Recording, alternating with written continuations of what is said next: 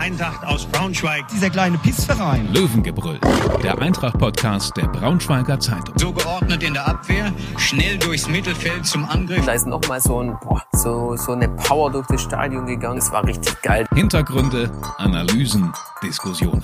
Heute mit Daniel Mau und Lars Rücker. Hallo liebe Eintracht-Fans, willkommen zu einer neuen Folge vom Löwengebrüll. Wir sprechen heute aber ausnahmsweise mal am Anfang nicht über die Eintracht und den Fußball, sondern Lars, über welche Sportart? Über Basketball und ich denke, da geht's vielen so wie uns. Ähm, wir haben am Sonntag vor dem Fernseher gebannt gehangen und ähm, uns das Finale der deutschen Mannschaft mit dem Braunschweiger Dennis Schröder angeguckt und ähm, das war ja dann doch ein echter Krimi.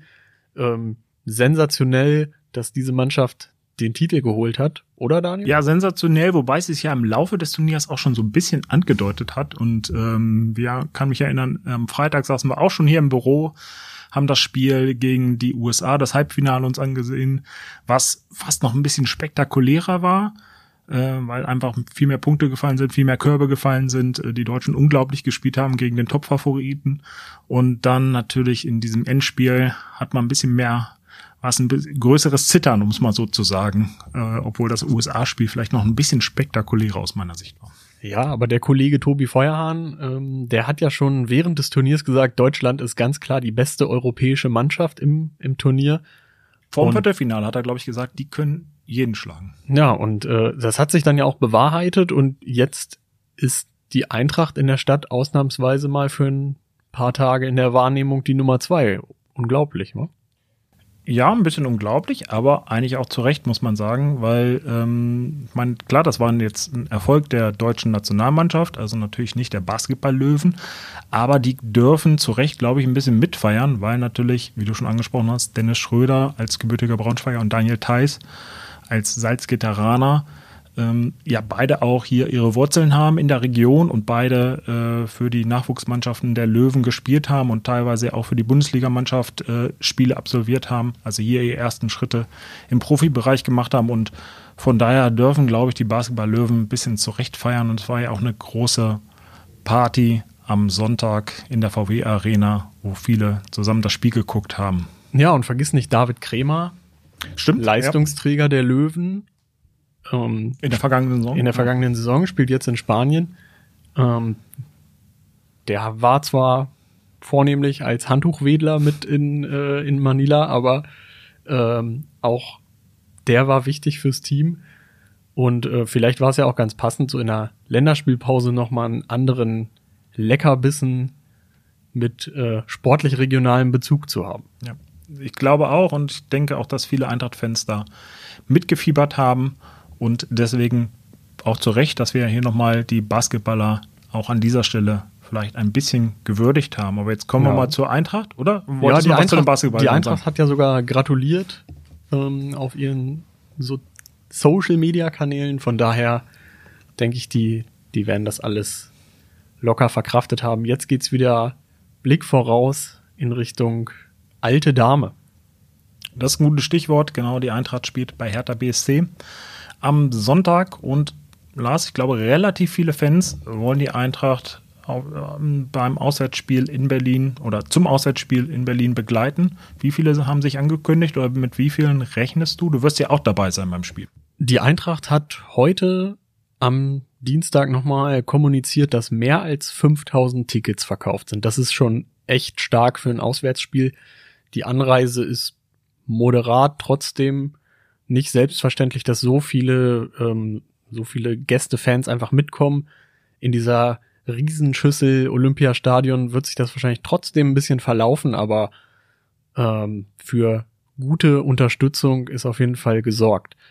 Ähm, Finde ich echt, echt stark und ähm, vielleicht bringen die dann ja auch die letzten Prozentpunkte, um Punkte auch aus Berlin mitzunehmen. Wie ist denn deine Erfahrung ähm, im Olympiastadion? Also ich war ja auch schon ein paar Mal da.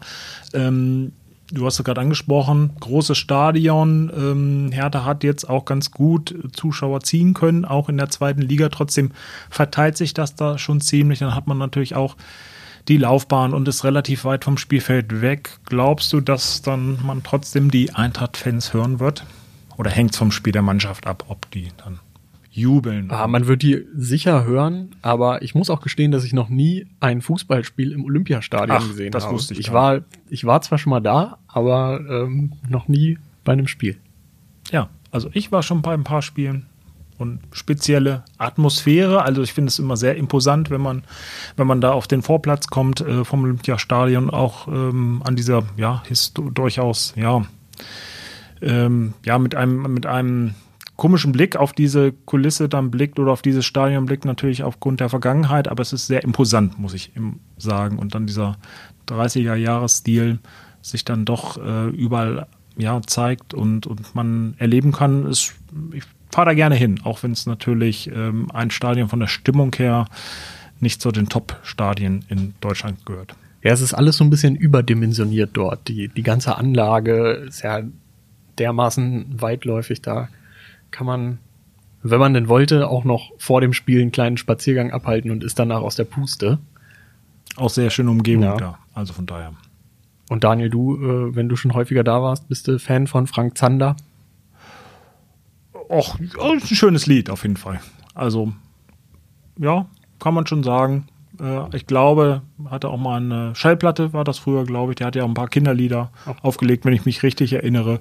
Und äh, da hatten wir, glaube ich, auch mal eine Schallplatte von ihm. Und, äh, aber das Lied ist auch schön. Also kann man Also du kannst dich mit dieser Hertha-Hymne, kannst du dich schon äh. Ja, jetzt wollen wir nicht übertreiben. Nicht identi identifizieren, das ist jetzt ein bisschen zu viel gesagt, aber man hört sie gerne. Man hört sie sich gerne an.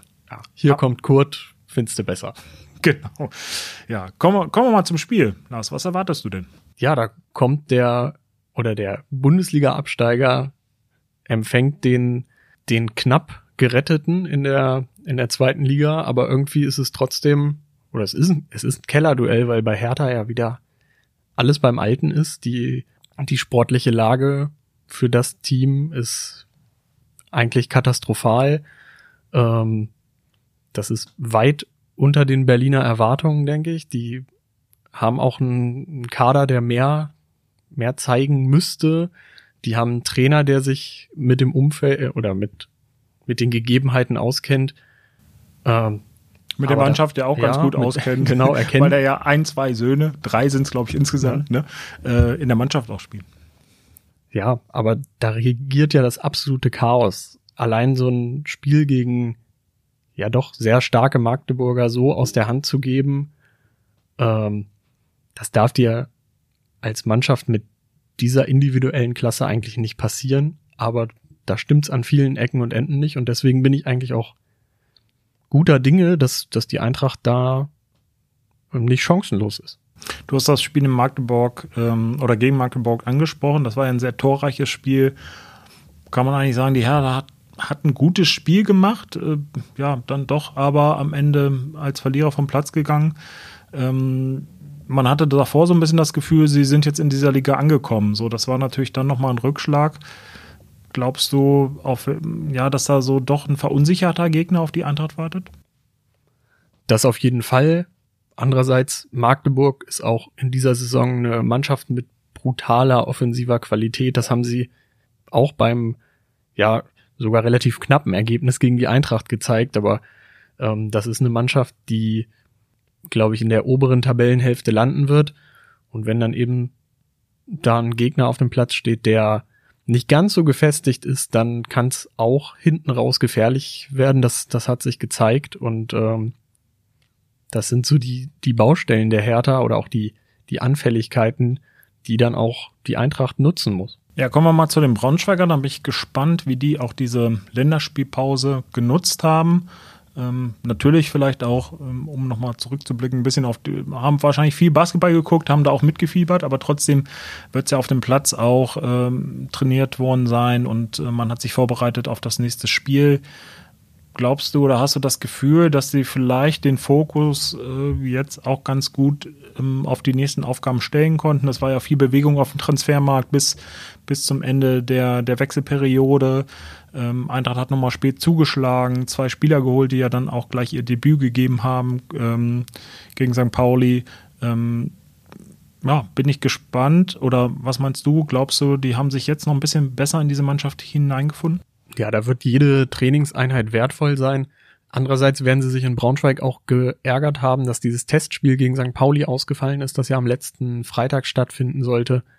Ähm, das wäre bestimmt nochmal wichtig gewesen, um dem einen oder anderen, der neu dazugekommen ist oder in letzter Zeit nicht so viel gespielt hat, äh, ein bisschen Zeit auf dem Rasen zu geben, ein bisschen ähm, die Möglichkeit zu geben, sich aneinander zu gewöhnen, an Abläufe zu gewöhnen. Das mussten sie jetzt im Training gegeneinander simulieren und ich denke einfach, das ist was anderes, als wenn du richtig Gegnerdruck hast, als wenn du eine Mannschaft gegenüber hast, die einfach nicht deine eigene ist und die vielleicht auch was probieren will und bei der du nicht weißt, super genau weißt, wie verhält er sich jetzt und was legt er jetzt rein in dieses Testspiel. Ähm, mit wie viel Selbstvertrauen kommt denn Ivanov zur Eintracht zurück? Oder ist er, glaube ich, schon wieder da? Ähm, jetzt in dieser Woche. Äh, der war ja bei der finnischen Nationalmannschaft, hat er da, glaube ich, auch ganz gute Auftritte gehabt. Äh, Zwei Spiele über die volle Distanz hat das er ist ja schon mal sehr gut. Ne? Also das gibt ja so ein bisschen, er bleibt im Rhythmus und, und gibt ihm natürlich dann auch Rückenwind für die Eintracht, oder? Ja, also ein Sieg gegen Kasachstan, eine Niederlage gegen Dänemark. Ähm, beide Male soll er gut gespielt haben. Das ist ja für die Eintracht erstmal was Besonderes, wieder einen A-Nationalspieler zu haben. Also es gab ja in den letzten Jahren immer mal wieder einen Jermaine Kohnsbruch, der zur U-Nationalmannschaft durfte, Jari Otto, wahrscheinlich habe ich noch den ein oder anderen vergessen, Alphons Armade, falls der Name noch geläufig ist, aber einigen bestimmt. Ähm, der letzte A-Nationalspieler, da würde ich mich gar nicht drauf festnageln wollen, wer das war. War das Christopher Nümann? War das vielleicht ein Walzweg. Also ich würde, die beiden hätte ich jetzt gesagt. Ähm, ich weiß nicht, ob zwischendurch äh, wir jetzt einen vergessen haben, aber Christopher Nübern war auf jeden Fall bei der Eintracht in seiner, äh, bei seiner Zeit ähm, bei der Eintracht ähm, auch Nationalspieler. Walzweg hatte da auch seine Berufung. Ich glaube auch nicht jedes Mal dabei.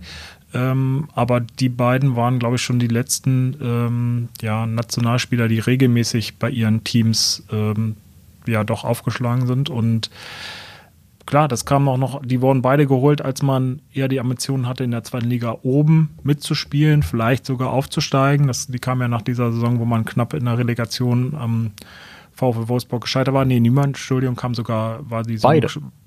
Walzbeck hat auch Relegation gespielt. Ah, der hat auch schon. Siehst du, die waren beide praktisch schon in dieser Saison dabei, wo man fast aufgestiegen wäre und ähm, haben dann halt äh, dann leider dann diesen Abstieg mitgemacht. Und jetzt ist man natürlich auf einer, ja, immer noch auf einem anderen Niveau, muss da so langsam vielleicht rankommen, aber da ist so eine Berufung von Ivanov vielleicht auch ein Zeichen, äh, dafür, dass man, also selbst wenn es nur für die finnische Nationalmannschaft ist, aber trotzdem ähm, ja auch ein Zeichen, dass ähm, ja die Eintracht vielleicht sich wieder ein bisschen nach oben orientieren kann. Aber dafür müssen natürlich erstmal Punkte eingefahren werden, dass man dauerhaft in der zweiten Liga verbleibt. Ja, aber nur für die finnische Nationalmannschaft finde ich fast ein bisschen äh, ja, das war mit An Anführungsstrichen. Ja. Die, die sieht man natürlich. Also es ist, ist keine Kirmestruppe. Das stimmt. Das und gerade als, als äh, äh, Deutscher darf man ja beim Thema Fußballnationalmannschaft im Moment auch den Mund nicht so weit aufreißen. Da war auch ein kleines Ergebnis am vergangenen Wochenende in Wolfsburg mit gewissen Auswirkungen. Aber es soll nicht unser Thema sein. Genau. Aber bei den Finnen, Radetzky im Tor, Puki, äh, Pojanpalo, das sind ja auch Namen, die man kennt und die auf ordentlichem Niveau in Europa spielen. Von daher ist das schon eine Auszeichnung für Robert Ivanov, dass er da aktuell Stammspieler ist. Stammspieler, vielleicht gutes Stichwort. Ähm, der Eintracht-Kapitän Janis Nikolaou würde man definitiv als Stammspieler äh, zählen. Äh, jetzt fehlt er nochmal ein weiteres Spiel gesperrt. Mal gucken, wenn er dann zurückkommt und die Eintracht vielleicht erfolgreich war, was ist so deine Einschätzung? Spielt er dann auf jeden Fall gleich wieder oder hängt das jetzt auch vom Auftritt in Berlin so ein bisschen ab? Naja, er ist ja von Jens Hertel zum Kapitän bestimmt worden. Insofern gehe ich davon aus, dass der Trainer auch weiterhin auf ihn setzt und damit plant, dass Nicolao einfach viele Spiele in dieser Saison machen wird. Aber klar, jetzt haben, jetzt hat Sebastian Griesbeck wieder gespielt, der eben den eher defensiveren Part auf der, auf der Sechs spielen kann. Helgason hat sich mit einem Tor gut eingefügt. Ja, wenn es läuft, vielleicht guckt Krause nicht zu vergessen, ne? als, als, als emotionaler Leader ähm, und ja, die letzten Spiele eigentlich auch sehr, sehr gut, sehr ordentlich absolviert, oder? Ja, ihn darauf, nur auf diese Emotionalität zu reduzieren, das wird ihm vielleicht auch manchmal nicht gerecht. Ich finde, er, er hat's gut gemacht und aber das ist ja nicht verkehrt, wenn auch im Abstiegskampf der Konkurrenzkampf im Team lebt und ähm, selbst wenn dann der Kapitän mal zuschauen muss, dann und die Mannschaft erfolgreich ist, dann wird er das verschmerzen können. Gab's denn sowas in der jüngeren Vergangenheit bei der Eintracht schon, dass der Kapitän draußen saß? Also letzte Saison nach Jasmin Fasic's Herausnahme aus dem Tor war das so. Und bei Bernd Nerichs lang ja, da war es auch so, genau, der war natürlich verletzt, kam dann ja aus einer Phase, ähm, ich muss mal, muss mal kurz überlegen, aber ich glaube schon, dass er, da, er hatte eine Phase, wo er sehr gut gestartet war bei der Eintracht, wirklich un, unumstrittener Führungsspieler war und dann einfach immer mit Verletzungsproblemen zu kämpfen hatte und dann war es immer nie so klar, war jetzt angeschlagen, wie sehr hat ihn die Verletzung behindert, so ähm, oder daran gehindert, gute Leistungen zu bringen. So, und dann war es so ein, ja, dass er von seiner Rolle eigentlich ähm, die Mannschaft führen sollte und das, glaube ich, dann ähm, auf dem Platz einfach mit der Leistung nicht mehr bestätigen konnte, weil er einfach nicht mehr diese, diese Fitness aufgrund der Verletzung oder der Verletzung Problematik hatte. Bei Janis Nikolaou ist das ja jetzt, würde ich sagen, anders. Der ist fit, äh, der ist, spielt seine Rolle, aber du hast es ja gerade jetzt auch angesprochen. Es gibt jetzt drei Kandidaten auch für dieses, äh, ja, zentrale Mittelfeld, die es jetzt ganz gut gemacht haben. Da ist ja erstmal spannend, wer überhaupt ähm, gegen die Hertha oder bei der Hertha spielt. Ähm, Griesbeck würde ich da auch schon sehen. Robin Krause, ja, jetzt, gibt jetzt auch keinen Grund, den rauszunehmen. Ähm, und da muss man mal gucken, ob der, ob der Neuzugang nach diesem Start jetzt gleich dann vielleicht das erste Mal in der Startelf steht. Da bin ich gespannt. Ja, und äh, man muss ja auch sagen, zwei Spiele Sperre für dieses Foul in Karlsruhe waren schon ganz schön hart für Janis Nikolaou. Die Eintracht hat es akzeptiert. Ich glaube, viel Handhabe hat man da als Club eh nicht. Und jetzt ist es eben nur noch dieses eine Spiel am Sonntag und dann werden die Karten neu gemischt. Bevor wir gleich zum Tipp kommen, vielleicht nochmal ein Thema abschließend. Ähm, die Eintracht hat jetzt gemeldet über 14.000 Dauerkarten ne, verkauft. Ähm, ja, für dich ein gutes Zeichen, dass der, ja, dass das Interesse an den Löwen immer noch groß ist, auch wenn ja die Sommerpause vielleicht nicht einfach war, weil es viele Diskussionen gab, ähm, ob man auf dem Transfermarkt gut agiert hat, der Start ja auch ein bisschen schwierig war. Natürlich die Trainerentlassung äh, von Michael Schiele auch ein bisschen ähm, ja für, für Unmut oder zumindest für Diskussionen in der Sommerpause gesorgt hat. Ähm, also es war ja so ein bisschen ja nicht die Euphorie so greifbar, war zumindest meine Einschätzung. Ja, du hast das alles wunderbar zusammengefasst. Ähm, alles vorweggenommen. Dir alles schon. vorweggenommen und insofern ist es ja noch bemerkenswerter, dass die Eintracht-Fans ihrem Team so die Treue halten, da ins Stadion pilgern, die Dauerkarten kaufen zu noch höheren Preisen als in der Vergangenheit. Ähm, aber es ist vielleicht auch ein Zeichen an die Eintracht-Verantwortlichen, dass sie dieses Rad einfach nicht überdrehen sollten, denn irgendwann ist da vielleicht auch mal so ähm, das, das Ende Maß, der Fahnen, das Ende der Fahnenstange. erreicht, ja, bestimmt. Und ähm, da braucht es auf jeden Fall Fingerspitzengefühl, im besten Fall sportliche Erfolge, weil dann ähm, fällt manch Problem hinten runter aber für so eine Saison im Abstiegskampf kann das schon nochmal so ein, so ein kleines Nebengeräusch werden. Also, wie gesagt, die Zahl an sich zeigt ja, also über 14.000 zeigt ja schon, dass ähm, ja, die Eintracht sich ein bisschen auf die Treue ihrer Fans verlassen kann. Aber so, ja, in meinem Umfeld habe ich auch schon den einen oder anderen Gruß in die Nachbarschaft gehört, ähm, der gesagt hat, naja, das ist jetzt schon auch happig irgendwie, wenn man da eine Dauer oder vielleicht zwei Dauerkarten ähm, besitzt. Und da muss man sich dann schon überlegen, ob man das dann ein weiteres Jahr macht. Ähm, von daher hm, muss entweder natürlich erstmal der, der sportliche Erfolg stimmen, weil das ist, glaube ich, die, die Voraussetzung dann, dass so eine gewisse Euphorie da ist und dass das Interesse weiterhin hoch bleibt. Also wird natürlich auch, selbst bei einem Abstieg, was keiner hofft, äh, natürlich werden immer noch viele Menschen ins Stadion gehen, aber es wäre natürlich dann ähm, doch immer ein paar weniger oder ein paar springen ab.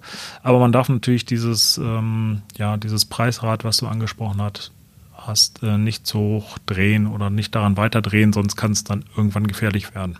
Ja, ich denke mal, es gibt genug Leute, die viele Euros, die ihnen zur Verfügung stehen, in Eintracht investieren.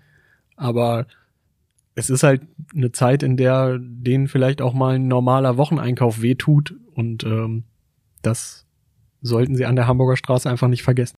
Man darf natürlich auch nicht vergessen, sie, sie erhöhen ja jetzt auch nicht irgendwie willkürlich irgendwie die Preise, sondern das ist natürlich, sie begründen das ja auch mit gestiegenen Kosten, das muss man fairerweise dazu sagen, aber nichtsdestotrotz musste natürlich trotzdem da so ein bisschen die Balance halten und ähm, ja, das ist, glaube ich, wenn man sich die Zahl der Dauerkarten anschaut, jetzt noch gelungen, aber da darf man natürlich jetzt auch nicht sich nur bestätigt fühlen und, und weiter vielleicht dann die Preise erhöhen. Ja, also 14.000 Plätze im Stadion sind fix vergeben, dann kriegen meistens noch 10 Prozent genau, die, 10 die Prozent Gäste.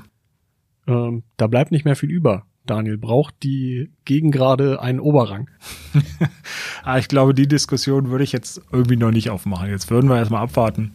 Äh, das geht ja dann in Braunschweig auch immer schnell. Also wenn dann der, beim nächsten Erstligaaufstieg, dann können wir das Thema ja nochmal aufmachen. Aber da würde ich jetzt erstmal den Ball flach halten nach dem Saisonstart, der jetzt irgendwie nicht schlecht war, aber natürlich jetzt auch nicht optimal. Oder Ja. würdest du das anders zusammenfassen? Nee, das passt schon. Ähm, ich wollte dich hier nur ein bisschen locken, so kurz vor Ende der Folge. Ja, genau. Dann kommen wir mal zum Tipp. Was sagst du denn? Ich sage, die Eintracht spielt 2 zu 2 in Berlin. Ja, unentschieden hätte ich auch gesagt, aber dann sage ich 1 zu 1. Alles klar. Ja, Dann wunderbar. Bis zum nächsten Mal. Ciao. Mehr Podcasts unserer Redaktion finden Sie unter braunschweiger-zeitung.de slash podcast.